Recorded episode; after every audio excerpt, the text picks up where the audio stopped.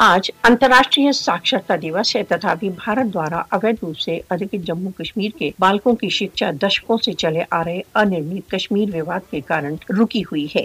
کشمیری جنتا کے شکچھا کے ادھیکار کے ساتھ سبھی ادھکار چھینے ہوئے ہیں۔ سینی کرن نے اویدھ روپ سے ادک جمو کشمیر میں ودارتھیوں کی شکشا کو بہت بری طرح پر ہے۔ کشمیری بالکوں کے لیے شکشا کی اپلبدھی کو سرل کرنے کے استعمال پر بھارتی سشست بلوں دارا کشمیری بالکوں کو آتکت کیا جائے جاتا ہے اپمانت کیا جاتا ہے۔ مودی شاسن نے کشمیری یوکوں کو شکشا سے ونچت رکھنے کے لیے بھارت دوارا اوید روپ سے ادھکت جموں کشمیر میں فلاح عام دوارا چلائے جا رہے سینکڑوں اسکولوں کو بین کر دیا ہے۔ کشمیری ودیارتھی کس پرکار اپنی شکشا کی اور دھیان دے سکتے ہیں، جب وہ بھارتی سشستر بلوں دوارا پرتی دن اپنے پیاروں کی ہتیا ہوتے ہوئے دیکھتے ہیں۔ مودی شاسن کا بھارت دوارا اویدھ روپ سے ادھکت جموں کشمیر میں شکشا کے ورد آکمن اپنی پراکاشٹا پر پہنچا ہوا ہے۔ بھارت دوارا اویدھ روپ سے ادھر جموں کشمیر میں مودی کی نوین شکشا نیتی آر ایس ایس وچاردھارا کا پرتیبمب ہے۔ بھارت میں شکشا کا ہندوتو کرن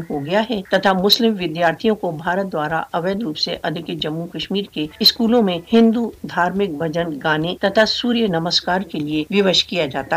ہے۔ بھارت بھارت دوارا اویدھ روپ سے ادھر جموں کشمیر میں ہنساتمک کاروائیوں میں اسکولوں کو جلا کر کشمیری بالکوں کی شکشا کو نشٹ کر رہا ہے۔ بھارتی ادھیکاریوں دوارا جب تب انٹرنیٹ سے استگن سے بھارت دوارا اوید روپ سے ادھکت جموں کشمیر میں شکشا بہت بری طرح پربھاوت ہوئی ہے۔ بھارت میں کشمیری ودیارتھیوں کو آتنکت کیا جاتا ہے۔ یہاں تک کہ انہیں شکشا سنستھاؤں سے نشکاست کر دیا جاتا ہے۔ انتراشٹریہ سمدائے کو بھارت دوارا اوید روپ سے ادھکت جموں کشمیر میں ودیارتھیوں کی یاتناؤں کی اور دھیان دینا چاہیے۔